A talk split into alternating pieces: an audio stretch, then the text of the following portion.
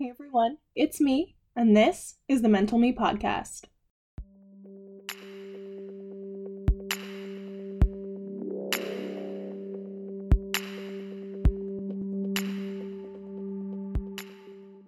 Everyone. Thank you for listening. Today I'm here with Bridget from Handsome Girl Designs. I am so excited to have you today, Bridget. This we've been working on this behind the scenes for a while now, and it's finally all our work is coming to fruition. Would you like to say hello? Hi, everyone. Um, I mean, great things take time, so I understand why it took us so long. for sure. So let's see. Why don't we start with introducing you? Tell us a little bit about yourself and then I think we'll kind of start with just your personal story, your identity, your uh, relationship to mental health, all of that, and then we can kind of transition into your work, which is how I found you. Yeah, awesome. Um like you mentioned, my name is Bridget, but I feel like people better know me under the Monkier uh, Handsome Girl Designs which is my platform on Instagram that I kind of started as a outlet for my own recovery in an eating disorder. I'm not somebody that kind of journals, so I started drawing and sharing my own work and it kind of has blossomed since then to be a place that is exclusively inclusive I want it to be a area where anyone um, can come in and feel seen and welcomed, and it's kind of become you know more than just a passion project. It's definitely uh, shaping into more of a career for me. So, well, that's amazing that you can. I mean, I just I love the idea of that. Is that you start it because it's from your heart, and then it blossoms into something that touches other people's hearts and that you can actually use as a career and that you know that's everyone's dream is to you know love what you work and then you'll never work a day in your life. Yeah so i think that's amazing. For sure. So do you want to talk about the backstory a little bit? So you said eating disorder recovery um, yeah. that's obviously you know a big deal and that's a huge chunk of the mental health space is people struggling with um, their relationship with food and their body image and all of that. So do you want to tell us a little bit about your story yeah, for sure. I mean, to kind of backtrack, I was born into a very artistic family, and that was something that was kind of present since essentially day one in my life. My mom's an illustrator, my dad taught her how to draw. Both my sisters are very talented, and um, I was blessed with having a seed of creativity kind of planted in me early on. But with that said, I mean, I was surrounded by greatness uh, when it came to art, where I felt very less than uh, growing up, and you know I wanted to be great, and I got this mentality of like, why bother doing anything with art, you know, when everyone else is better than me. And I feel like that's a very important mentality to kind of uh, put a pin in at such a young age because I feel like that is what also kind of set me up to being susceptible to an eating disorder, you know? I feel like I kind of wasn't very emotionally nurtured in the confidence area, not to any um, wrongdoing of my family, but it was just something that wasn't very present. So I felt a little bit uh, shaky in that area without knowing it. And when I was in about sixth grade, I remember being at a friend's party, you know, like one of those awesome parties. They invite the whole class. It's at a pizza parlor. It's so awesome. And everyone's like whiling out, you know, kids and pizza. and I distinctly remember going for a third slice of pizza, and one of the moms there who was chaperoning it patted me on the stomach and told me that she thought I had enough. And this was probably such a flippant remark, and she hasn't, I'm sure, has not thought about it since that incident, but it was like the whole world melted around me in that moment at such a young age. I can't even comprehend that I was able to be affected to that level. And that moment, everything changed for me. I started you know associating with my my body being chubby or you know i had baby fat you're 10 years old of course you have those things you know you haven't really grown into yourself but um i remember i started like lying about things like i ate or i have a stomach ulcer and like how many 10 year olds have a stomach ulcer but like people just let me say these things and like never really second guessed it so i went um a really long time all through school. I had a few moments where my parents were kind of on to me, but I was in the closet living this kind of tortured double life for so long. And then when I moved out of my parents' house after high school, it was like game on. Like I don't have to hide this anymore. I can do whatever I want essentially. And that's when it got really bad for me um, without having to live kind of like in the dark, essentially, if that makes sense, of hiding it. I just like dove deeper into it. And it was a really bad spiral until I was about, I would say, like 26. And I finally hit a rock bottom with it and decided to get the help and really get my mindset right, you know, really heal myself. And during that process of taking it really seriously and doing the work, I was introduced to things like journaling and that kind of um, therapeutic outlet. Never really struck to me, um, but I started doodling. You know, I started doodling the things in my body that I did not like because when I was drawing it, I could change it. And you know, when if I was drawing a self portrait of myself, I could draw thinner arms and that kind of stuff. Um, and it oddly made me feel good. But then I started growing into a more accepting part of my recovery where I did not edit those things. You know, I started drawing them being like, wow, that's a beautiful picture of myself. And it helped me see myself in a different light. Um, oddly, you know, putting myself into a, like a cartoon is what it took, but um it really really helped me and I kind of started branching out and drawing other people, you know, who whose bodies that I saw as beautiful and who were struggling with the same thing of like, you know, when they looked at themselves, they didn't see the same beauty I saw.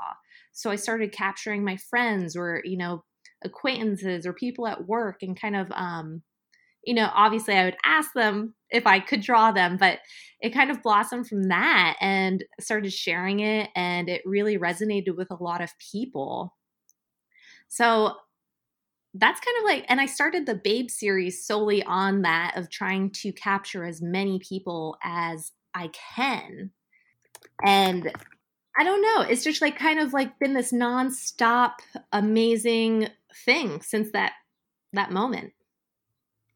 That's incredible that you have taken it to this place of really creating a space for people who need it, like where you were years ago, however many years ago that was. But I just think like the Babe series is what really caught my attention, and we'll get into that in a second because that's just there are so many people out there that feel seen because of you, like directly because of you. And you have put into the media space somewhere for them to have a space. That that didn't really make sense wording wise, but I think what I'm trying to say is that you have taken it upon yourself to be the media that should be out there for people to have representation. And for you to come from this journey from when you were 10 years old and having that just that one person say something and for it to turn the course of your entire life. You can be that person and I think you are that person for so many other people in the opposite direction. And I just that's why you're so inspiring to me is because I'm I've learned so much from your babe series about all kinds of beauty that I didn't even know existed. Like all these, there's a lot of conditions you draw about that I never heard of. And now mm-hmm. that I'm mm-hmm. more aware of some of the things that people struggle with, I'm like, okay, well, if I see someone with that, I know that maybe they need to hear that they're beautiful. Maybe they need to for me to say, "Hey, I love your smile," or "Hey, you look really great in that dress today. It's really flattering on you," or like something to lift them up because there's all everybody has some sort of in- insecurity, of course, because you know it's just nature. But for us to be able to lift each other up, I think is so powerful, and the fact that you can be that person is great. Yeah, for sure. I mean, I got goosebumps by you saying such kind words. Um, I hope, I hope I could be that, you know, I feel like there's a lot of, there's a lot of uncelebrated beauty in this world. You know, I feel like in the past couple years, there has been this quote unquote body positive movement, right? but it's been so much around size. You know, when I when I see that, I feel like it really relates to how clothes are fitting you or you know how you look in a swimsuit and that kind of thing and i feel like there's so many experiences and stories and struggles and triumphs that people go through that you know should be highlighted and celebrated yeah, I I agree with the the point about size, and I think as great as it is that we have this movement towards body inclusivity and things like that, I still think that it's not enough considering we have so many decades of fat phobia being pushed into everybody's minds. Especially like it's just it's kind of mind-blowing to me that in America like we are one of the most obese countries in the world and yet we have a culture of literally having a hatred towards people simply because of their size. And that just doesn't make any sense to me. Is that like, first of all, my size is none of your business as somebody else. You know what I'm saying? And like, I mean, you know what I mean? Like, yeah. And second of all, like, just the fact that we're taught to see the flaws in each other rather than the beauty in each other. And I think that that's something your platform is you know changing. And i think that's fantastic that you know there's a place in the world for that on the internet. And so yeah i totally commend you. I think your work is amazing and i would love to hear more about it. So whatever inspires you whatever where wherever it came from in terms of like did you did this happen organically in terms of what was going on and then it sort of shaped like you said or did you have a moment where you were like this doesn't exist and i need to make it exist it was definitely more of a organic thing you know i'm not gonna lie that i started this at a very um, self-centered place you know this was solely started to kind of i only wanted to share my story and my journey uh, because i felt like that was what would liberate me. And I don't know what exactly, you know, made it click that I wanted to start this series, but there was one girl who I read the story about, you know, she was struggling with eating disorder and she was starting to recover and then she ended up getting into a horrific accident and getting her leg amputated. So like it was once she was like getting to almost this uh, place of feeling very accepting to her body from an eating disorder, she was thrown into a whole nother realm of, you know, self image work that she had to do, you know, accepting that she was now a disabled person. And I was really impacted by that story because I I could not imagine what that could have felt like, you know? Anytime I'm feeling strong in my recovery and I get like this little bitty speed bump, like maybe it's just somebody that says a, a remark, it throw it totally throws me off. So I couldn't imagine like something so life-changing as what occurred to her. So I reached out and I asked if I could draw her and she said yes and i did and when i was actually posting it on instagram i was putting a caption and then i just like decided to be like and this is part of my new series babes you know i had zero plan but i when i was posting it i was like i would love to share more and it kind of like came out of nowhere and then I started kind of going through um, followers at the time. At the time when I started it, I had like a small following. It was like maybe about a thousand people, if that. So I started reaching out to some people who were heavily interacting with my work and seeing if I could draw them and really kind of curating a diverse group of strong, beautiful women to kind of start this out with. And then I kind of morphed from there to not being specific to uh, a certain body or person in drawing. I would, you know, research these conditions or disabilities or what have you um, and making it more anonymous. That's why all of my babe series um, i don't put faces on them because i really want somebody to look at it and be able to see themselves when they're kind of immersing themselves in the piece. I think that's i totally agree that that's like really why it's so powerful about the art is because you can see yourself in it. And like that's i think for me as like the viewer of the art it's also powerful not just because i can see one of the babes and say oh she looks like me and it's not just that i think it's also i can see a babe that doesn't look like me yeah. but I can imagine my face on that body and say that very well could be me. And I would still want people to think I'm beautiful because I am. And I would see this, if it was another person, I would say they're beautiful. And so it gives this level of connection that's almost unifying in a way because these babes could be anybody, it could be everybody. Yeah, for sure. So, how, in terms of like mental health, how did you handle your eating disorder? in the beginning, in the middle, in the end, like, I mean, not end, there's really no end to mental health, but like, you know, when things kind of got better and I would say maybe leveled off a little bit, if it sounds, yeah. if that sounds right to you. Yeah, for sure. I mean, there's definitely, um, a lot of varying opinions on eating disorders and if you could be fully recovered or not. Personally, I think it's something that's an ongoing journey. Um, but I mean, in the beginning of my eating disorder, I think that I did not have any true understanding of like where this visceral uh, actions were coming from. You know, I didn't really know what prompted, like, why, why did I start lying?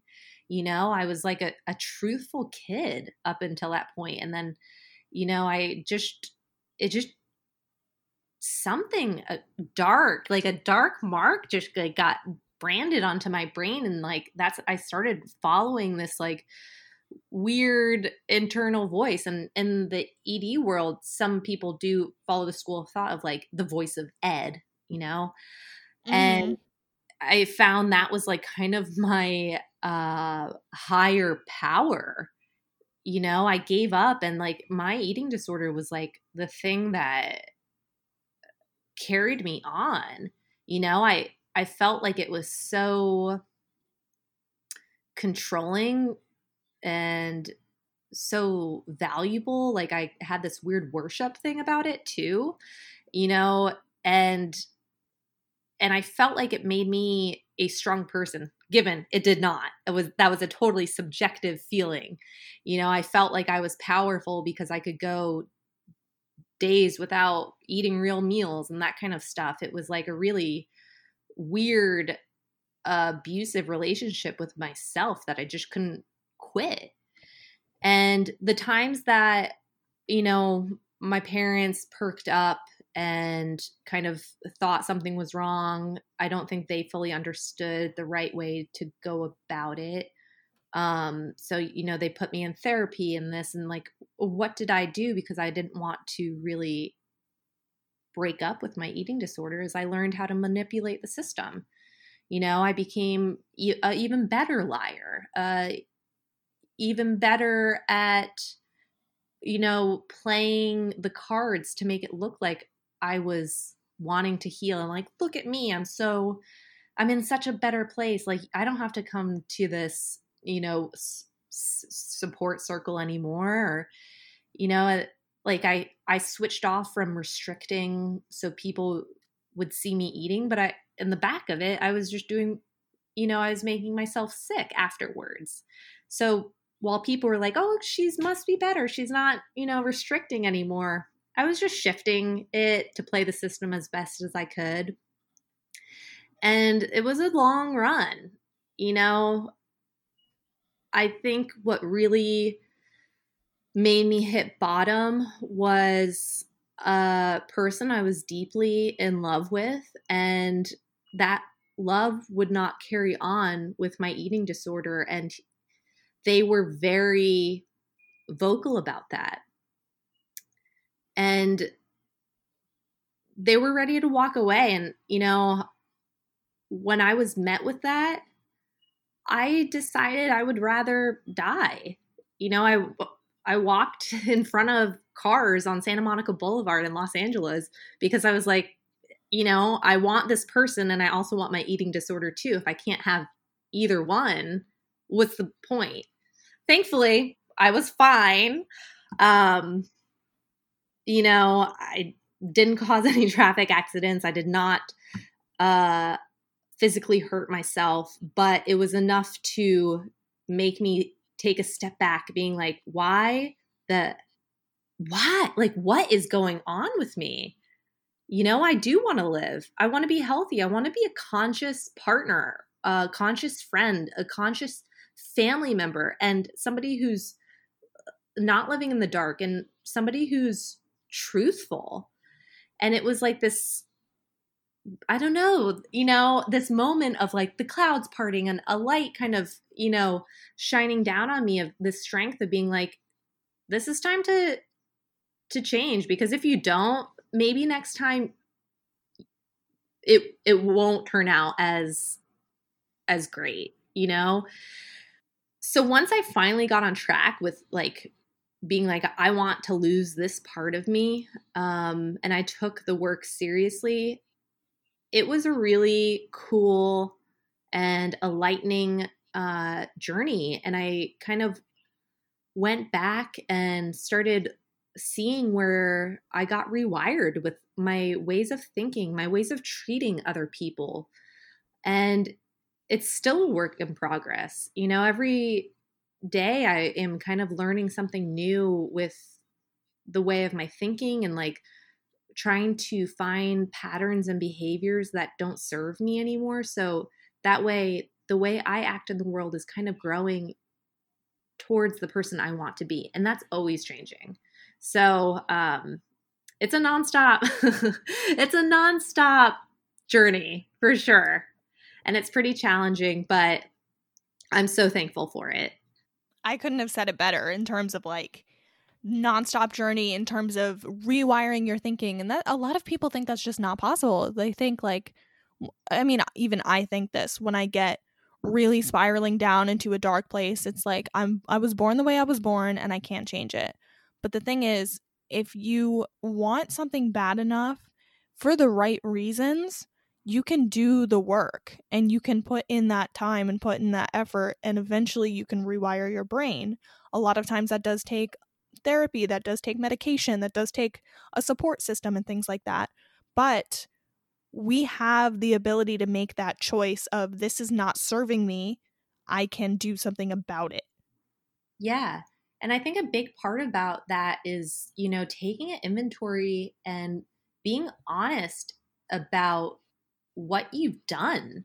You know, a lot of people don't want to admit that they were lying to people or they don't want to go back and make those kinds of amends either with themselves or other people that they might have hurt um, but i feel like that is crucial in growth of facing the truth and accepting it and also not being ashamed about it you know like i feel like people try to hide some of their their darkest times because they might be shameful or embarrassed or they're like i've come such a long way that's not me anymore but it, it's such a big part of everyone's story you know you shouldn't feel like you have to hide that part of you because you know it, it has helped shape who you are. And I think that's worth celebrating. I think it's worth sharing with other people so they can also feel safe and comfortable being vulnerable about sharing those dark moments too because the more we share you know it starts to break the stigma of like yes our mental health struggles are closeted but our mental health recovery also closeted that makes no sense you know? Both of them should just be out in the open and accessible so people can learn from other people's stories and journeys and be inspired by them I totally agree. I think, you know, I actually just posted about that on the Mental Me podcast account was that there was this post and it was saying basically, I've made a lot of mistakes, but I was young and I forgive her. And I, I kind of tweaked that post in my head because I'm thinking, I've made a lot of mistakes, but that person, which was, you know, a version of me, how am I trying to put this? Like, basically, I've made a lot of mistakes in the past. I'm making a lot of mistakes in the present, and I'll probably make a lot of mistakes in the future. But I don't judge myself for yeah. it because I'm doing the best that I can in the moment. And even if it was something that didn't serve me, even if it was something that I totally regret, I need to embrace that as my truth and I need to let go of that judgment because judgment doesn't serve you. Judgment doesn't get you any progress. Judgment doesn't get you to break that habit, rewire your thinking, further yourself in therapy and things like that. And like even with talking to my therapist, she she said uh, like last week or the week before that, she said during quarantine and going to my weekly sessions, I've made so much progress if nothing else, simply for the reason that I've started like speaking my truth and the whole truth. Because there were things that I wouldn't even talk about, even though I consider myself the most open person ever. And yeah. now that I've kind of let it go, now I can work, like I've said it out loud, now I can work on the internal part, the part that I'd kept in the closet. I can try to, you know, metaphorically organize the closet now or revamp the closet with cute clothes instead of my clothes from the dark days. You know what I'm saying? Like yeah. we can do something about it when we live our truths. Yeah, and it's so funny about your metaphor with the clothes in the closet because I was talking with my sister about this of like kind of figuring out um you know the things to lose, but then there's some stuff that I'm not sure if it's serving me anymore, but I also don't know am I lying to myself telling me it's serving? And I kind of made it into this metaphor of like when you're cleaning out your closet and you pick up a pair of jeans you literally have never worn, but you're like, for some reason, I can't get rid of them. I'm going to wear them. So I'll just keep them. And you never wear them.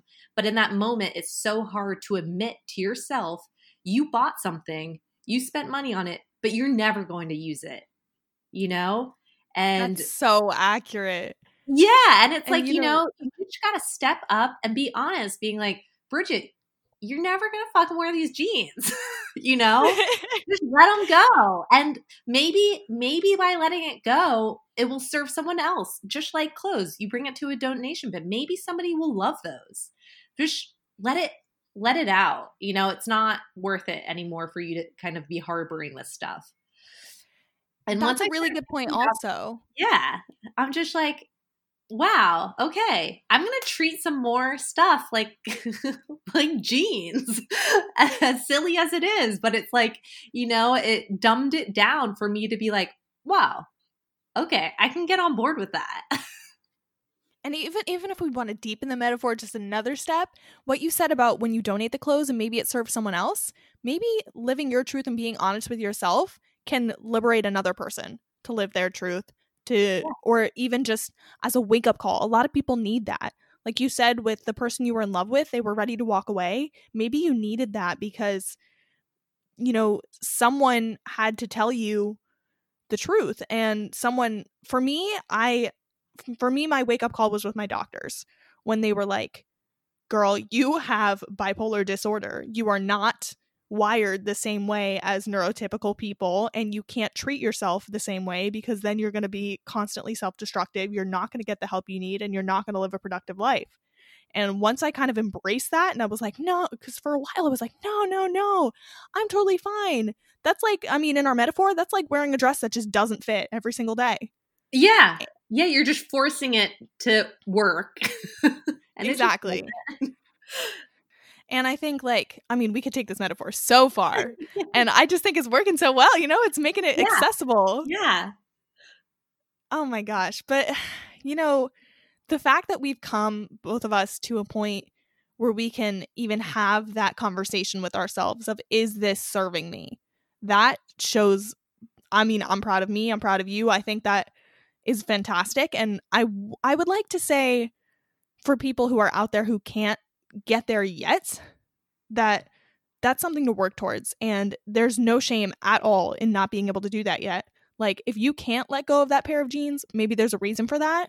And say, maybe I can't do it today, but maybe in a month, if I don't wear them again, I can let go of them. Yeah. And I think it's just a matter of kind of setting yourself to be open to it. You know, you don't have to attach yourself to any outcome, it doesn't have to be worked out a certain way. It's just kind of be open and receptive to hearing, seeing things that might affect you. Definitely. That's something my therapist talks about all the time is willingness versus willfulness. Yeah. Basically, if you have your hands and your mind and your soul and your heart and all of those things open to change and open to the possibilities, then that's when change can come. And that's when the life that you maybe dreamed of in terms of like maybe I dreamed that you know the pair of jeans will fit me one day, but if I'm not doing anything about it, they'll never fit. And so I have to be open-minded, open heart, open soul, all of those things. But if I'm going to be willful and just say they'll never fit even though I really really want them to and I'm just going to keep them because it's upsetting to me, but I need them in my life. And then you're just never going to get anywhere.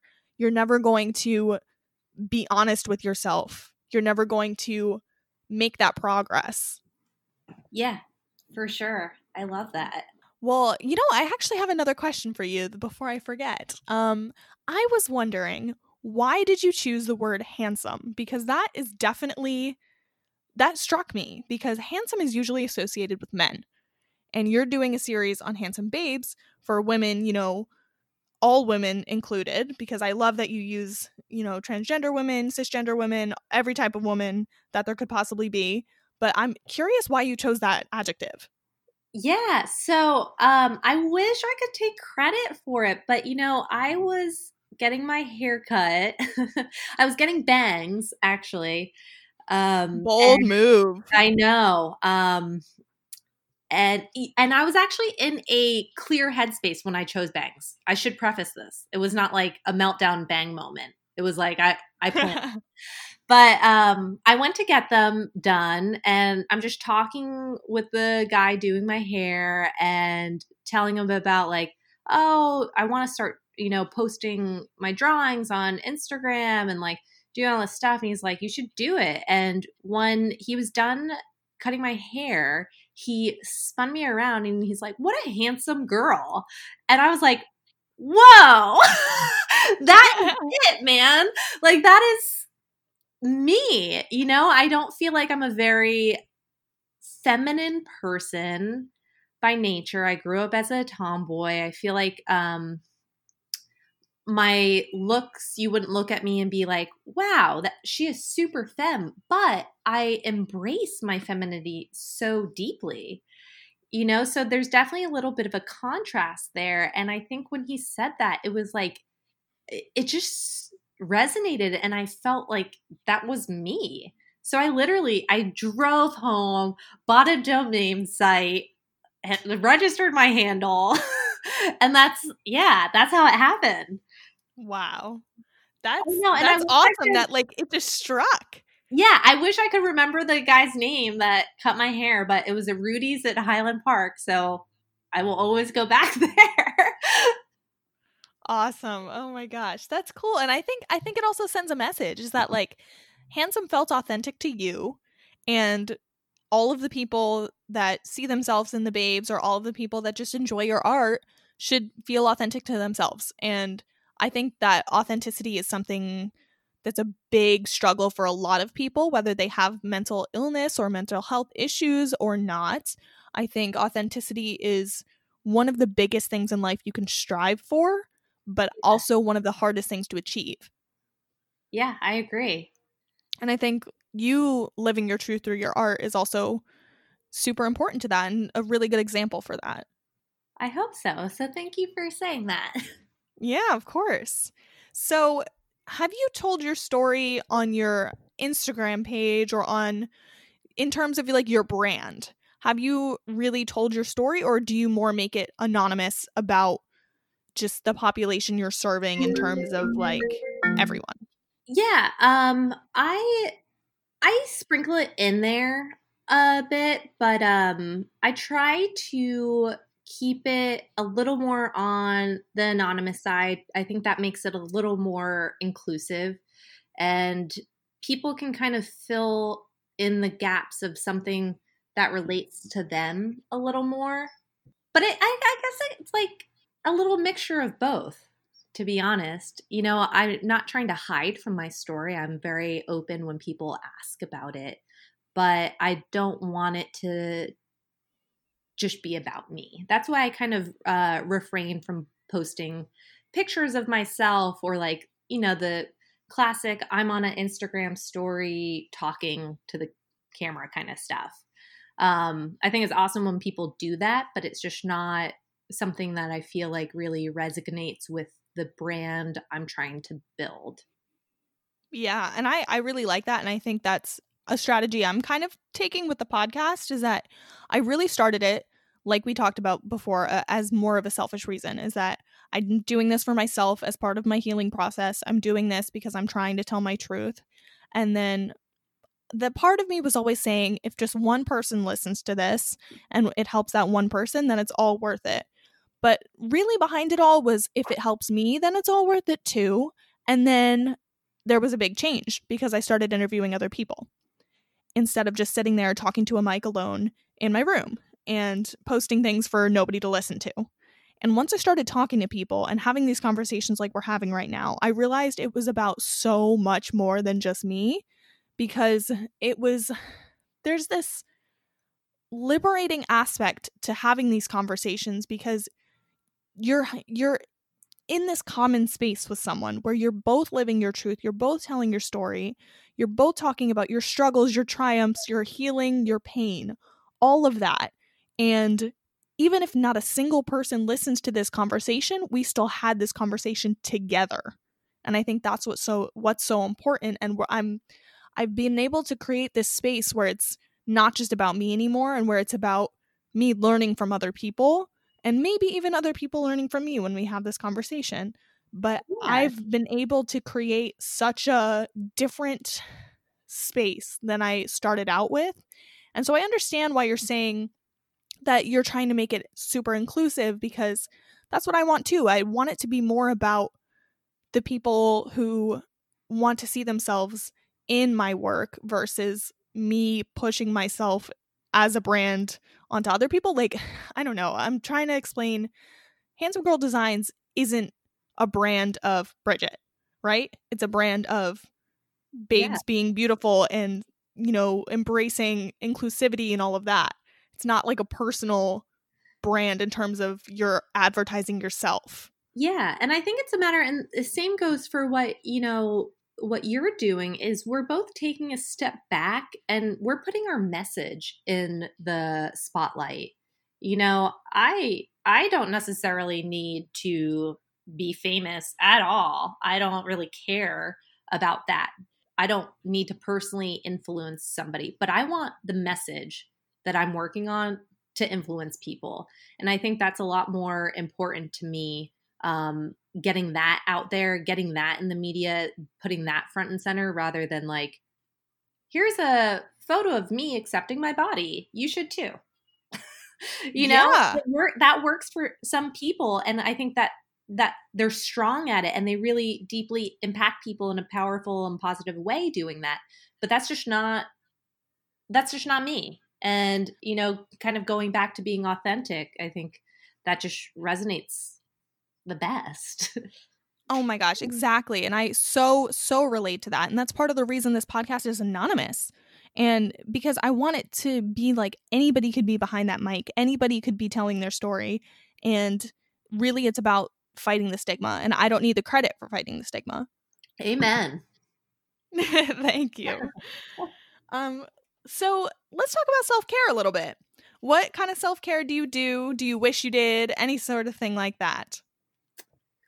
Yeah. So, uh, for me, a big part of my self care is movement. Um, I find I meditate better, like while taking a walk or taking runs, something that you know gets my heart pumping a little bit, and I make sure to do that for at least like 90 minutes to two hours every day. Not necessarily all, wow. but broken up. Um, that is kind of my goal I strive to. And that really helps me. And plus, you know, I I do it outside, so I'm soaking up sunshine, which is like another form of self-care in my opinion. And that one is really important to me. Um, other than that, I feel like the other stuff kind of varies. I, I do therapy, which I think is a form of self care. I, you know, do acupuncture. I make sure I eat right, those kind of things. But I'm a little less, I try not to be rigid in what my self care regimen is necessarily because I did come from like years of being super r- routine rigid with uh all of my ED stuff. So I try to be loose, but I whatever I'm doing, I just try to make sure it is my truth in the moment. So it's like, okay, if I don't feel like taking a walk, I'm going to accept that truth. I'm not going to do it. I'm not going to force myself. You know, um, when I go to therapy, I'm going to show up, I'm going to be truthful, and I'm going to be open. And I think that being the guiding light in anything I do is the the the biggest part of self care. For me, wow, I agree with that. A hundred percent. Like you're staying true to yourself, and you're staying true to what your body's telling you it needs and that that's really the key to self-care the key to self-care is not oh i'm going to have a 10 step skincare routine and i'm going to do this skincare routine every single day and that's going to be what is going to that's what it's going to look like when i'm 100% loving myself and that's just not what it is you know and I think the fact, first of all, the fact that you can get outside or moving for that long every day, that's really commendable. Wow. um, oh my gosh. I can barely move for like five minutes, but it's a goal my of mine to work on that. Me. My dogs motivate me. I can't take all the motivation myself. oh, see, that's another thing is that I really want a pet, and I've talked about this with another guest, Maya from um, Gentler, the podcast, and we uh-huh. were talking about how financial self care is putting your money behind your values, and for a lot of people, even though pets are super expensive, you value that companionship, you value that relationship with an animal, and that is part of your self care is taking care of a pet or having a pet or saving for a pet, whatever it is, that's part of your self care. And so, you know, your animals, they're part of your practice. Yeah, for sure. Really cute tangent. I'm just imagining like a little fluffy ball running around. well, let's see. We talked about self care. We talked about a lot of things. I think this episode took a really good turn in terms of like, we went down a lot of different paths. We really picked through what your art means and why it's why it means that and why it's important and why you're doing what you're doing how you're doing it. We talked about authenticity. We talked about eating disorder recovery which is you know very at the heart of mental health um because that's you know a legitimate illness. Yeah. And so why don't we wrap up with some advice for the listeners so maybe favorite coping skills, or maybe advice on how to love yourself when you really, really just feel like you don't. Whatever is in your heart to speak out to other people right now, let me know. I think uh, I got this piece of advice recently and it uh, hit home with me is to treat yourself as you would your best friend you know, you are so kind and uplifting and empowering and telling her or him or them uh, that they are beautiful and rad and fuck yeah. Treat yourself like your own best friend too. I know it's hard sometimes, but you know, that kindness and strength that you reserve to give to others, you deserve that too. And I think it takes some practice if it's something that you aren't uh, comfortable doing or it feels new to you, but promise that it is worth it if you put the time and energy into being kind and uplifting towards yourself. Oh, that just made me think of that um poster that you have. Like a little bit of kindness goes a long way with the Yeah. little wiener dog. I love that one. I love it. And you know, for anyone who hasn't seen it, definitely check out your Instagram. Um, and I just I think kindness is such a big takeaway, and that's for eh, you know almost anything, almost anyone. I would say kindness is a turning point, a big factor in change, but as long as you come away from this episode realizing, okay, I can be kinder to myself, then we've done something right. Yeah. Hell yeah. I love that. All right. Well, this was awesome. Thank you so much for talking to me. I feel like we could talk for forever, but you know, I don't want to take up too much of your time. Um, maybe we could do another episode in the future if, you know, that so is what comes to be. But um this was I love it. amazing. I Thank- love your art. I love you. Thank you for sharing your story with me and your advice. And this was awesome. Thank you. I was so honored to be a part of it. So I appreciate it. Well, it was great having you. And everyone, this was Mental Me.